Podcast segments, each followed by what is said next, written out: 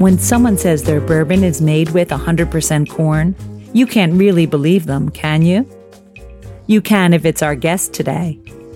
Scott Blackwell of Highwire Distilling Company wanted to create a spirit that was different. But how do you even start?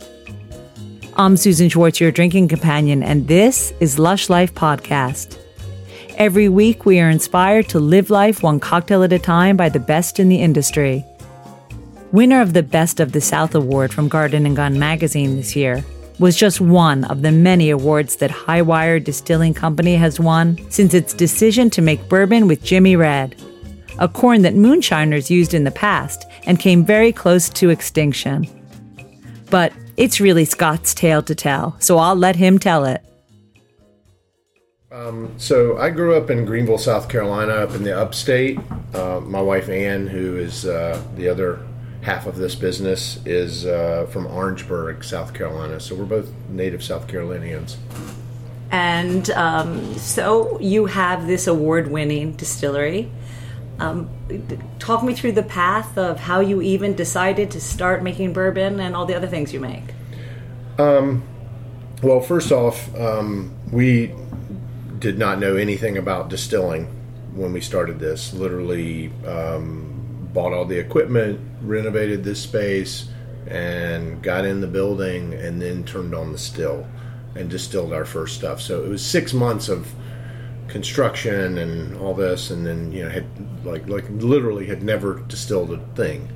Uh, so um, you know it was kind of a scary uh, thing, but it, historically I've been kind of done that a few times. I was in the coffee business years ago, bought a roaster, didn't know anything about roasting coffee.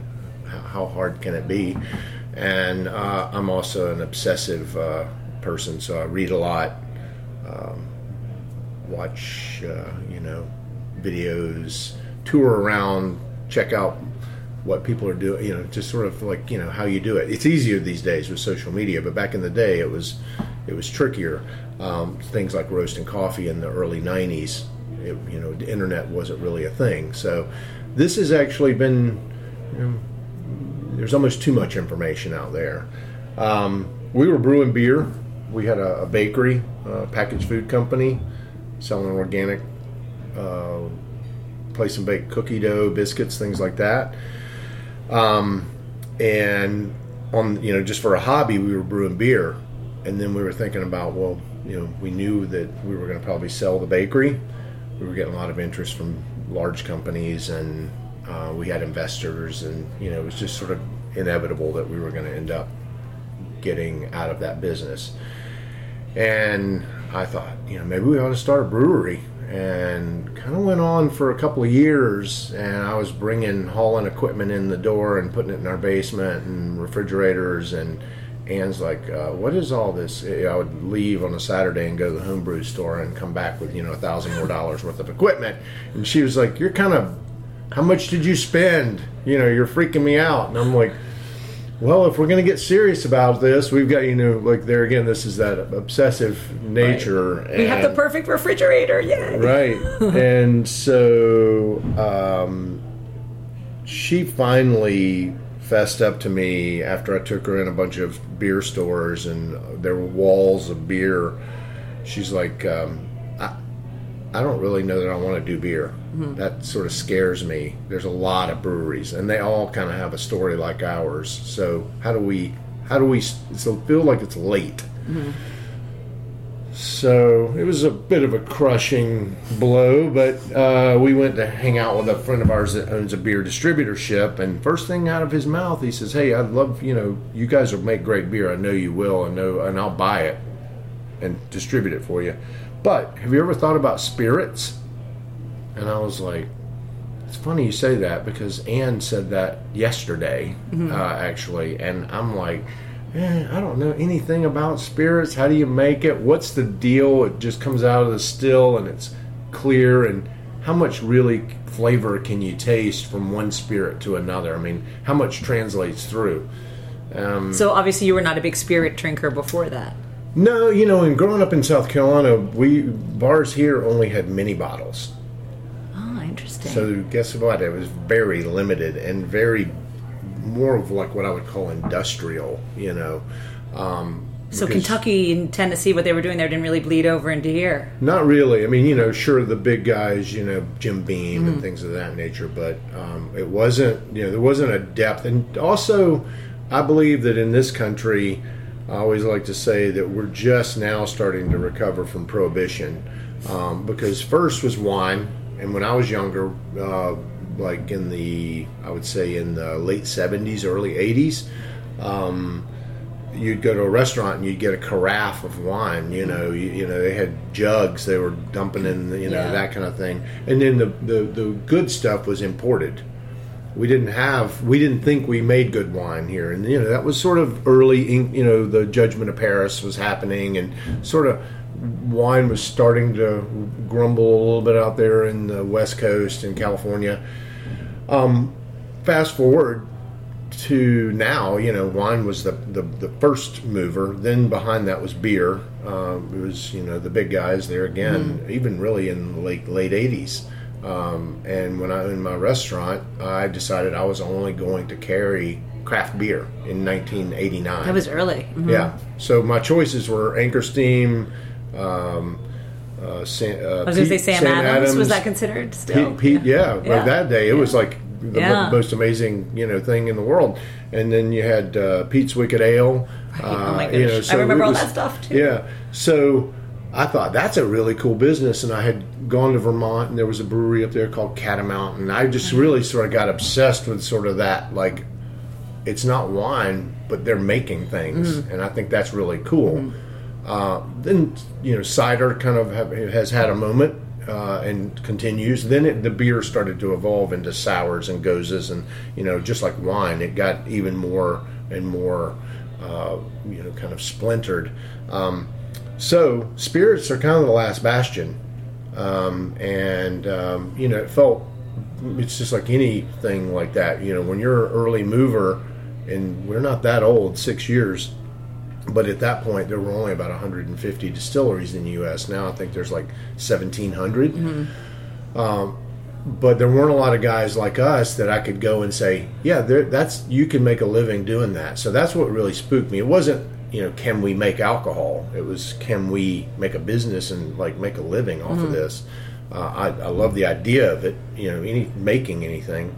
So, But uh, spirits is a big category. Yeah, How yeah. did you decide on what you wanted to do first? Well, I looked at the wine business and thought, you know, there are a lot of guys out there that are doing, you know, ten to twenty thousand case businesses that have been doing it, and that's all they do, and that's all they're ever probably going to do, and their their life is seems pretty good. You know, they're, they yeah they have to work and all that, but they've got a brand, they've got they're not trying to conquer the world.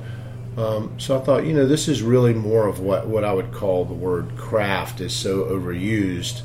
Um, as part of that thought process, I thought, well, what is craft in distilling? Because the big guys, you know, in Kentucky and Indiana and all that, uh, you know, there really aren't that weren't that many. There are like eight of them, but um, they uh, they make a good product.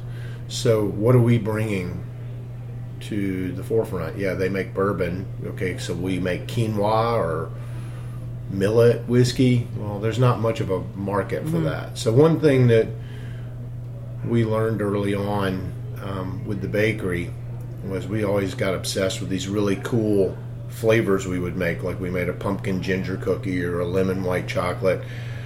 But at the end of the day, chocolate chip sold the best and there's a reason for that you know? Even you know so we thought we really need to be making things that people understand like rye and bourbon and maybe a single malt uh, gin things of that nature.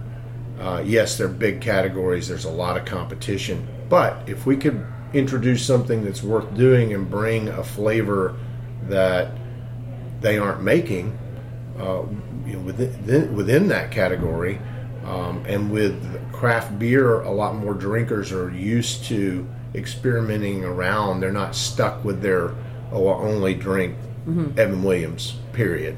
Which you know has been historically the way that, especially in that bourbon world, uh, has worked. But now brown spirit drinkers, usually you go to their house and they'll have 20, 30 brown spirits on their bar, and they love tasting different things.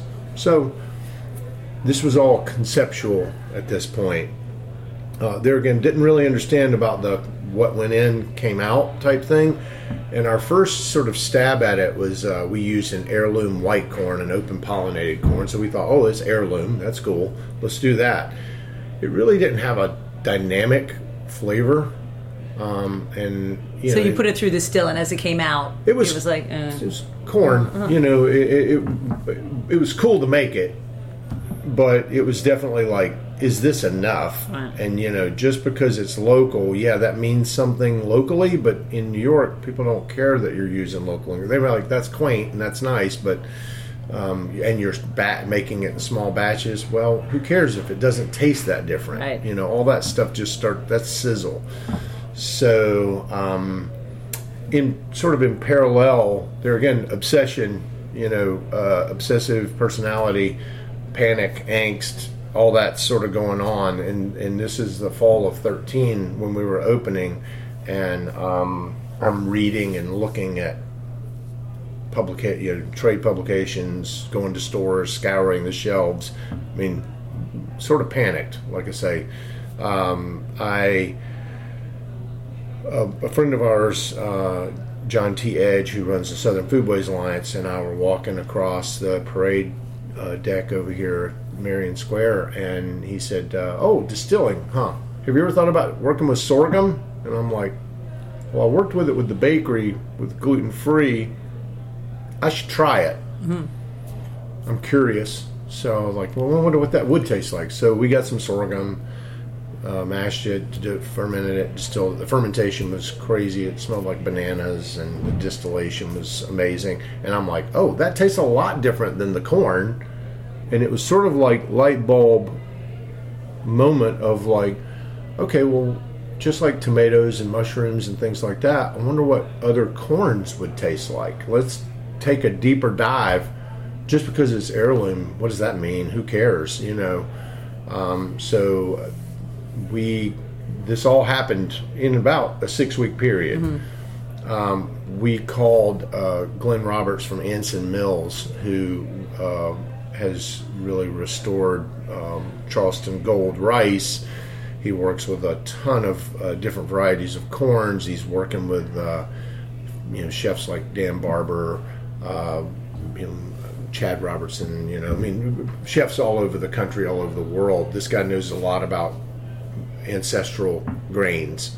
had you worked with him before in the bakery? No, knew him. No, we were really kind of using, you know, um, unbleached flour. You know, it wasn't we were making cookies. You know, it wasn't we weren't making breads. Right. So um, it wasn't as as critical. We were using good quality stuff. We actually used Lindley Mills out of North Carolina. Great miller. Glenn knows them well. Works with them. So we sort of had this like. Uh, parallel life and and Ann was on the slow food board in Greenville and he had come and done some talks and um, you know was around. I knew who he was um, you know but it wasn't really he was more chefy. Um, but I said we've got to get in touch with this guy. And he happens to be from South Carolina or live in South Carolina. He's from California originally but he has a place in Columbia South Carolina two hours away. And I said, Glenn, we know we need to learn about corn. We need to understand more about corn because corn is the primary ingredient in bourbon, as you know. So that's the place where you start. We can talk about the wheat and rye later, but let's focus on this corn, 70% of the grain bill. Go down to Clemson at the research center and meet with him, and he's got a six foot table full of, uh, I don't know, 50 corns, you know. Uh, and he's going through, and he's kind of um, uh, manic when he starts going. You know, he's and he's going through, and he's telling me this one right here, and he's using scientific terms, and and I'm Passion, right? and um, he's skipping around, and he keeps skipping over this one. And I said, "Hey, yeah, well, you didn't mention this one right here in the middle of the table. What's that one?" And he goes, "Oh, yeah, that's Jimmy Red, James Allen Red. That's the one you want. It's an old hooch corn. That's the corn. That's the one I think you ought to grow." And I'm like, well, "It took Yeah, us wait, like a wait. half hour to get here, uh, but I learned a lot about a lot of other uh, corns." So I said, "Great, we would love to make some of that." And and Glenn Glenn is. Uh, I think Glenn gets hit up a lot with a lot of people asking, you know, for favors and things. So there was a little bit of like trust building that had to happen. And he said, you know, you guys, distillers and brewers are grain hogs. You use a lot of grain, uh, you know, and our grain's special, and you know, you need to, you know, be respectful of this. You know, so he sort of gave me a little bit of a uh, a lesson at that point, and and he said, but also.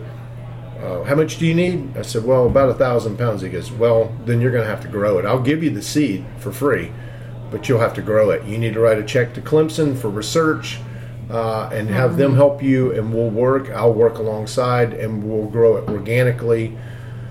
And we So you had to wait another year yeah, for it to much. grow. Yeah, yeah, we had to wait yeah, about five months. Yeah, Five months. yeah, but From- that's painful. I mean, this was Especially when you don't even know if it's going to taste good. Right, and we wrote a big check, and uh, and so we, I was in the field. Uh, it went in the field in April of fourteen, and I was in the field running behind the tractor when the seeds went in the ground, and then I went back the next week when it was starting to germ, and then I was back. Uh, we went every week and followed it all the way through, and I kept saying, "Okay, when do we get to harvest?" and Glenn's like it's not dry enough. We need to get it down to 13% moisture. And it had dropped down, but we were getting tons of rain. We're in a humid environment.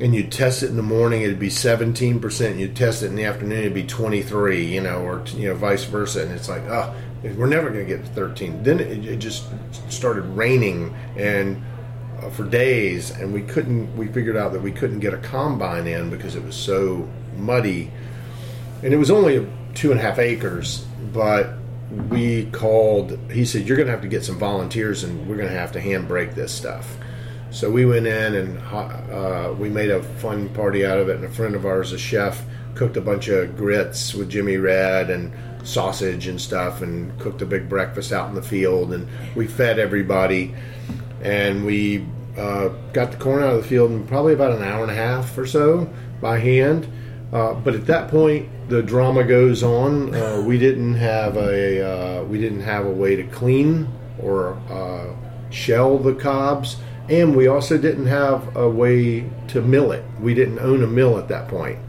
Uh, so um, Glenn's like, "All right, I'm going to take this stuff back to Columbia. We're going to hand sort it, clean it, shell it, and then I will mill it for you. But the deal is, I mill it as you use it. We, you know, we can't nothing. It can't, Can't get can't it, sit yeah. around.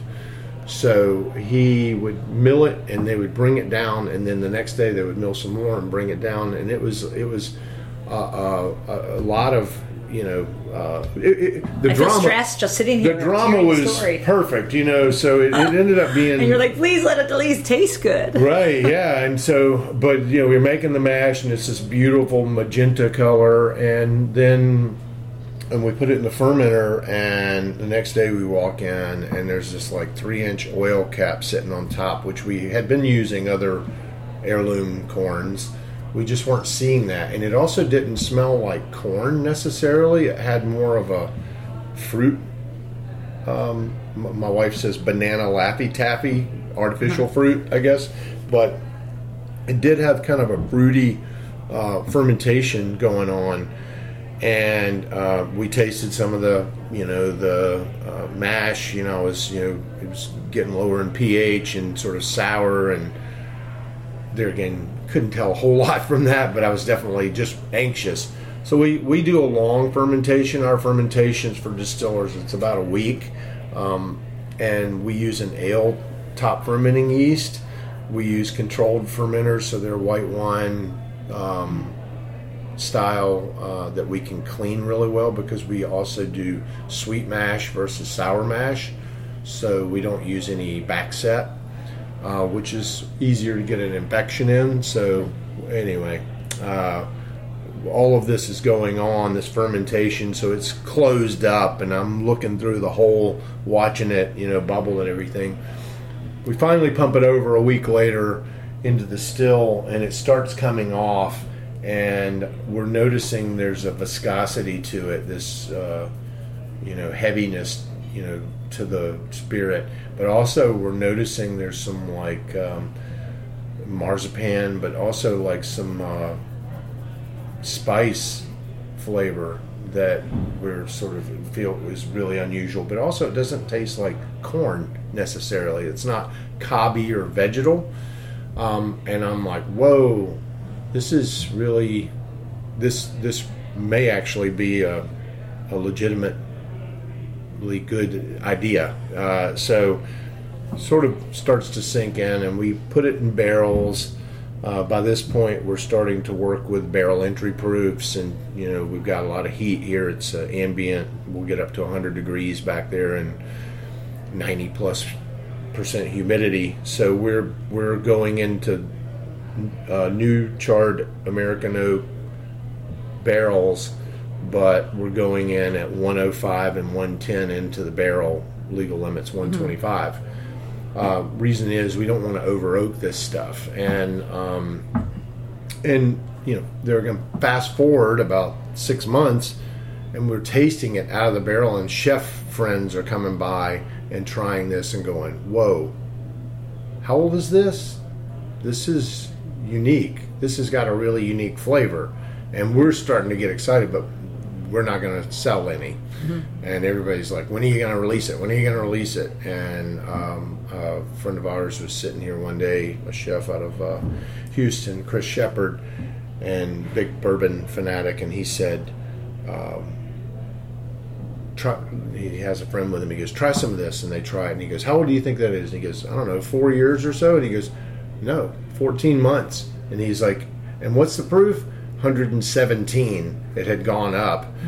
But it's super crazy. It's like it's like 95 proof. Mm-hmm. and so he's like this is ready right now. You should release it. And i'm like we're not we're well, not legally we can't well, well we, we, can't call it bourbon. Yeah yeah, yeah it's so got to be in there. Yeah so we decided to wait a minimum of two years so mm-hmm. we could go to the straight bourbon um, tag. And um, you know, we, we put it on sale that that uh, that year. It would have been in six, you know, it would have been in sixteen, and uh, I left the morning of. My wife was like, "I don't know if we're going to really sell this or not. You know, I don't know that people are really excited about it." I said, "Well, I'm going. I've got to go to the fields." And she goes, "What are you doing? What do you mean?" And I said, "Well, we're pressing sugar cane today. We make an agricole style rum." So she's like, I can't believe you're not going to be here for the release. I was like, well, we're pressing cane. I can't, I've got to go do that, you know. So she calls me and the phone's kind of spotty down there and she goes, we're out. I mean, and I'm like, what do you mean? She goes, yeah, we sold out in 11 minutes. Uh, she's like, uh, we're, we're comp-. she goes, that we had one bottle left. Uh, and she like had to hide that and hold it back. But she was, um, she was of course elated. Um, and you know, then then during that period, we were also doing seed increases during those mm-hmm. years. So we were bringing, you know, pulling some from the field to make more whiskey, but pulling some for additional seed, and continuing to work with uh, Clemson. So it really sort of. At first, I was tempted to put wheat or rye in because that the in the in the in the bourbon world, especially, the flavoring grain is considered wheat or rye, not the corn. And I'm like, well, that seems backwards because corn's most of the grain bill. And they're like, yeah, well, most of the flavor comes from the barrel. And I'm like, well, that's there's a lot of flavor in the spirit. So why would you know? Let's. Mm. So maybe the corn is just not that, you know, kind of remarkable. Um, so we um, we were sharing a house down at uh, a, an event and with uh, Julian and Sissy Van Winkle and uh, of the Pappy family, you know. So we uh, Stitzelweller back in the day, and Julian says, uh, "So, um, tell me about this red corn you're doing." And I tell him, and he says, "Well, send me a bottle of the White Dog, uh, the new make, mm-hmm. and um, I'd like to try it." So we got back. I packed up a flask and sent it over. And literally two days later, my phone's like, I come back upstairs, my phone's laying there, and it's two missed calls and a text message. Call me. So from Julian. So we don't chat regularly. I haven't talked to him in a year probably now. Anyway, he I call him. He goes, "Hey, I just got your whiskey, and uh, got to say, uh, my mind's kind of blown." He's like, uh, "What else is what what is in here? Wheat or rye?" And I said, "It's 100% corn." And he goes, "Are you sure?" And I'm like, "Yeah, I'm sure. We we made it." You know. So he he said, "Okay, what kind of yeast are you using? What where did you come off the still? What do you what what barrel proof are you going in? What kind of barrels are you going to use?" He starts asking me all these questions. He's like, "I got to tell you, this is." I, he goes, "I swear there's wheat or rye in here," and I'm like, "I promise you, there is no wheat or rye." And he, you know, we leave it at that after about 15 minutes of chatting a few weeks later, he's in Charleston and comes by the distillery. He says, "Hey, uh, can we pull some stuff from some barrels?" And I said, "Sure." So we pull a few samples, and he tries. It. He goes, "What's this like? Four years old?" And I said, "No, it's about twelve months old." And he's like, "This stuff just drinks older." And he goes, "And it's just, this is just." He goes, "You were onto something." He's like, "I really am excited about this." He said. Um, I got to tell you, I've been you know drinking whiskey my whole life, and he says, "Your white dog is the best I have ever had." Period. He was like, "So you grow and make a lot of that stuff." He's like, "You will. This is a good move." Um, he has gone on since to go and be doing whiskey events, and people will call and email us and say, "Julian Van Winkle said." What whiskey should we be drinking? And he just says yours period. No one, no, none of the others, you know. And he's been uh, so it's been great because um, it, it, it, obviously uh, is is very flattering, and uh, you know we need some flattery while we're being patient, you know. Now you uh, briefly mentioned rum, an agricole rum. Yeah. So we so uh, while this was going on, just out of curiosity, I was saying, you know, okay, well we put this sorghum in, it tastes different we put this whatever in and it tastes different. We grow a little bit of sugar cane here in South Carolina. Most of the guys around here make syrup with it. Well, I love rum, um, but rum, as you may know, uh, as a category, is very polluted with lack of rules. Mm-hmm. So, I, we can make a molasses-based rum, but molasses is so industrial and processed I felt like let's get farther back to the agriculture and do something that I've had a little bit of, but I hadn't really had a lot of, which is rum agricole. Uh, we're not in we're not in Martinique and Guadeloupe, so we can't be part of the AOC, but we can follow their rules. And what we liked is there's no coloring, no sugar, nothing added to it. Have to use raw cane juice, fresh cane juice. And you have to come off the still between 70 and 75 percent and uh, you know, it, it, you know, it's it's yeast and juice. Period. So, I talked one of the farmers in the mid state into uh, letting us pull a little bit of that juice and make a batch of rum, and uh, it was super sulfury uh, and funky, um, and I was really disappointed when we made it. Um, and I told Ann, I said, I, I, we didn't have a lot of money, so I was, this juice was expensive, and I thought, I've just wasted a few grand, and, you know, she's going to be disappointed in me.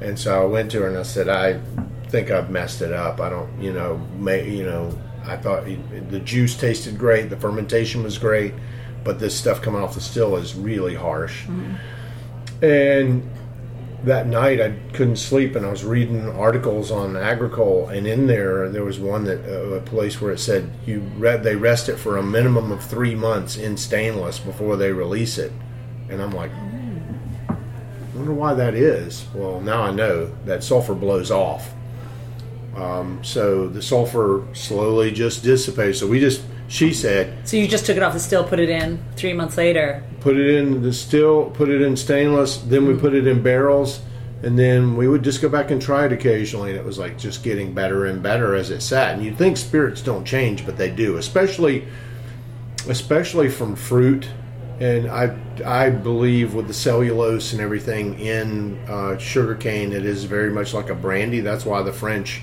treat it like cognac. Um, so um, once we that was in fall of 13 so there again we weren't sitting around you know not wondering what to do we, i was kind of frantically trying to figure out get my head around distilling and sort of What's what gonna work. yeah what goes in what comes out what's the flavor what you know how much impact do we have um, during that time there's a guy named dr david shields who is at the University of South Carolina, and he's a food historian.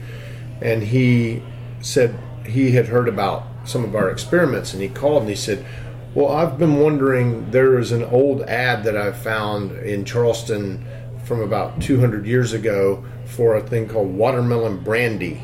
They would make from watermelons. Would you be interested in making this?" And I said, "Well, yeah, why not? You know."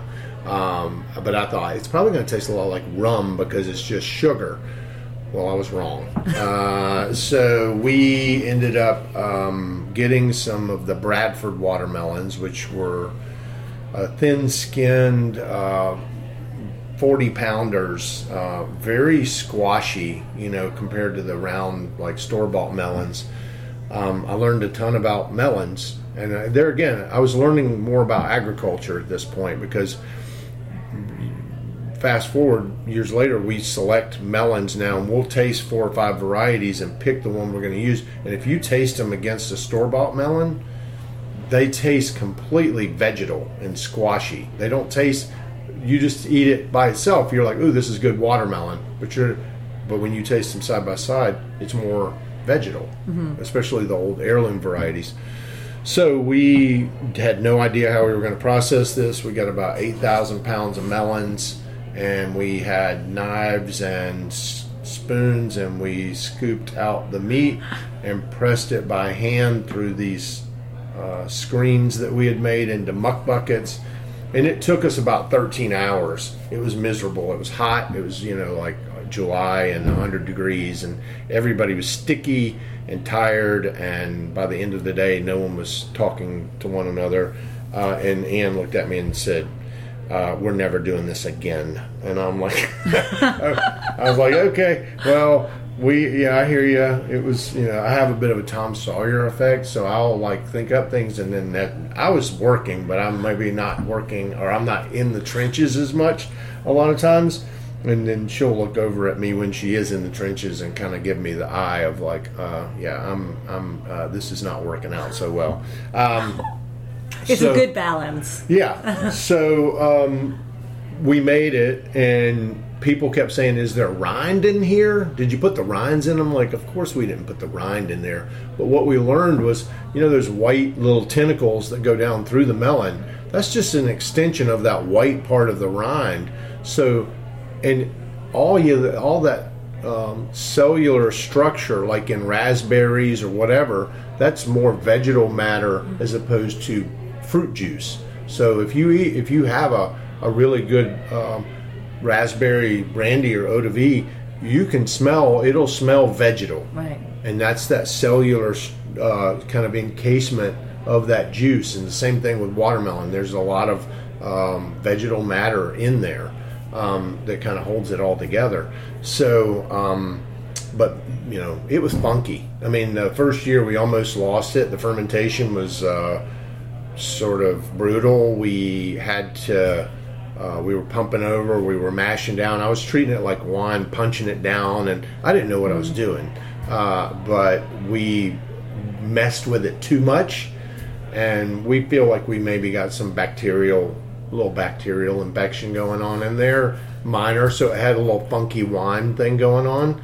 Um, but what's hilarious is people that first year of bottles is coveted if you can get your hands on one uh, because uh, it was the funkiest. And at the next year, I went so sterile that I almost made it boring. And so the third year, we kind of went back to But I love that you didn't give up. I mean, you kept Yeah. at it even though she said, I'm never going to do this again. Well, she came up with a better process, Oh, a better way. You know, I mean, leave it to her. You know, ingenuity, uh, and uh, she she came up with the idea of these big immersion blenders we borrowed from the culinary school and Cambros. So now we just meet and then Im, and immersion blend and then pour it through a, a big um, colander and uh, away we go. So it takes us about two hours, three hours to process 8,000 pounds now. And we'll get 20 volunteers in here. But we didn't make it last year. Um, and people were really bummed that we didn't do it. We were like, well, we've done it and we're kind of bored with it. Uh, but we took a break, and because we're in South Carolina, one of the big things we're known for is peaches. And people think Georgia is the peach state, but reality is South Carolina is the second largest peach producer behind California. So uh, Georgia is a way distant third, and people in South Carolina are very opinionated about which peaches are the best. There is a consensus, sort of like the ridge peaches are very, uh, you know, kind of the favorites. So we talked a peach farmer into late season single variety peaches, and there's a guy named Dave Wondrich who is a food his, or drinks historian, and Dave said if you do peach brandy like you do everything else, you're going to have the holy grail of the American spirit if you do that because no one's doing it exactly right. They're using juice or they're using concentrate or something of that nature. And I said, well, we want to just use peaches, peel, everything. And so we ended up getting uh, about 11,000 pounds of peaches. And um, we ended up i got french oak barrels because i was like i want to do toasted french oak. I want, uh, want to use something that's more european because that would have been what they would have been using probably. There i'm sure there were american coopers at that point but i felt you know we're, we're just dealing with a hypothesis here you know? And so um, we threw the skins and everything in and uh, the distillate came off and it's very, very floral, super floral. But then you taste skin. Skin is really where the most flavor we figured out is. Um, and um, during that fermentation period, uh, when I was reading some papers from Monticello, Thomas Jefferson had, was experimenting. All of them were with. You know, they were all, you know, European. They wanted to be as good as the Europeans, and so uh, he was a huge Francophile, as you know. So they were making peach brandy there, and there's a part of that process when you're fermenting, you get this hard cider from the peaches, and that's called mobby. And so we got to drink some mobby back there, you know. So I felt like this is a historic moment. We're drinking mobby and we're making peach brandy. And Dave said the original mint julep was made with peach brandy, not bourbon. And if you look at Jerry Thomas, uh, a lot of his cocktails were focused on peach, peach brandy. brandy yeah. And it was he sh- there was an old ad where it shows the prices of peach brandy and bourbon and rye and stuff. Peach brandy is the most expensive thing. He's like, it was the coveted, it was the American cognac. Uh, so he's like, and if you will let that stuff sit for four to six years, uh, you will have the holy grail. You will have the the thing of things that everyone will want to have some of. So when so, is that coming out? About three years. so yeah, we we we don't know. We tried some the other day, and it's pretty. You know, we have two barrels, and he said hang on to at least one barrel. Uh, so what we're going to go back at it again this year. We are going to make watermelon brandy again because we've got people that are. We're we never we don't like if you go downstairs, you won't find any agricole or watermelon or anything on the shelves because we sell out like very quickly of those things. But we only make, you know, three, four hundred bottles a year. Uh, but it goes to New York, it goes to, you know, wherever, and, and there's a secondary market for it a lot of times. Uh, so Ann actually said that she's in New York right now and said that they have. We made some apple brandy uh, about four years ago with some heirloom pippins uh, and she she had a bottle of it up there uh, in New York. So there's it's out, it's there, out there, but uh, we haven't had it for four years. Uh, um, do you think that I can go downstairs and try some of it? What you have? Probably not. We have some agricole, I think, down there behind the bar. Uh, there might be there's some stuff over there that maybe there may be some watermelon or something that Ann keeps see see where the important things are in her office.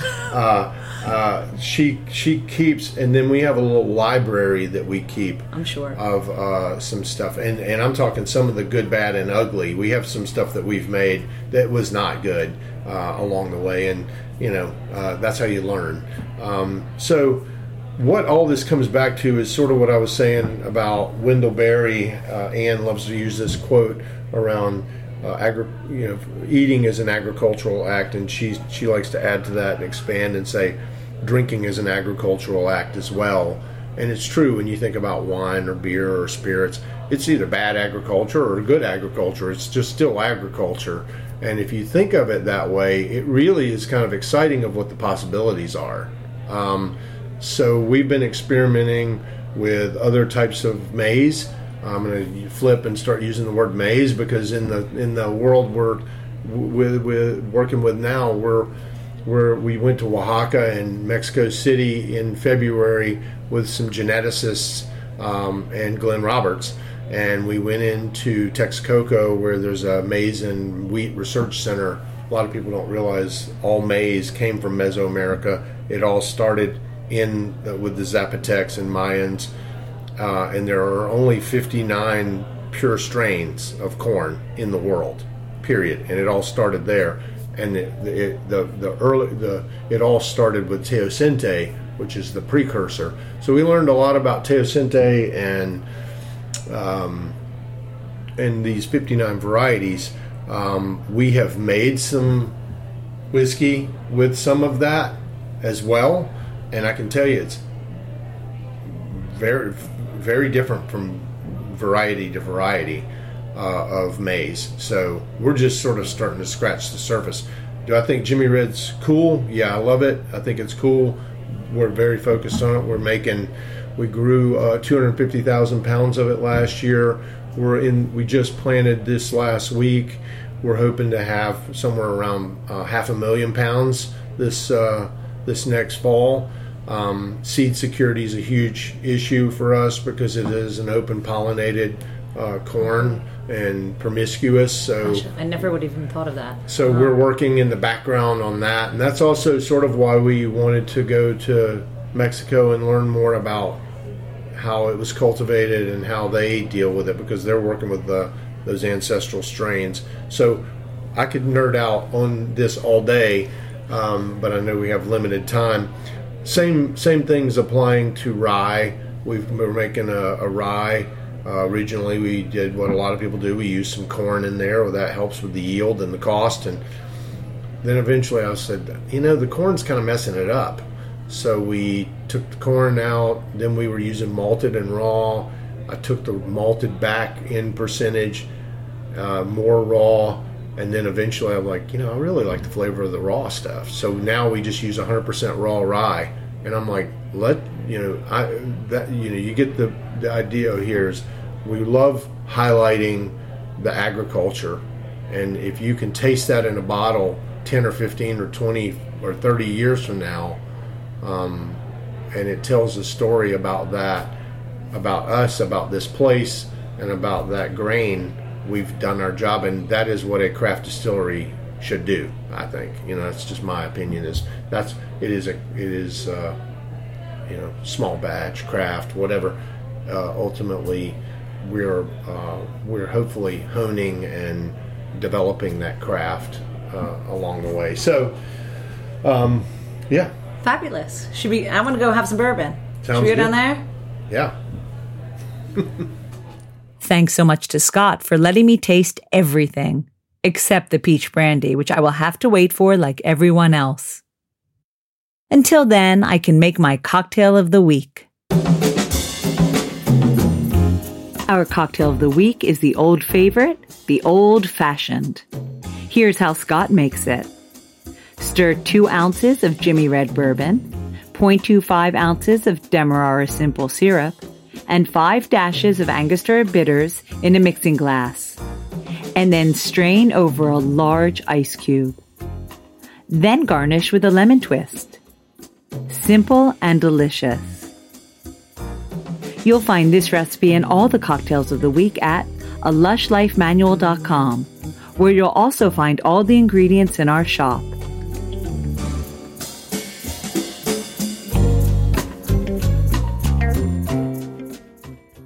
The non alcoholic spirit market is getting more and more diverse.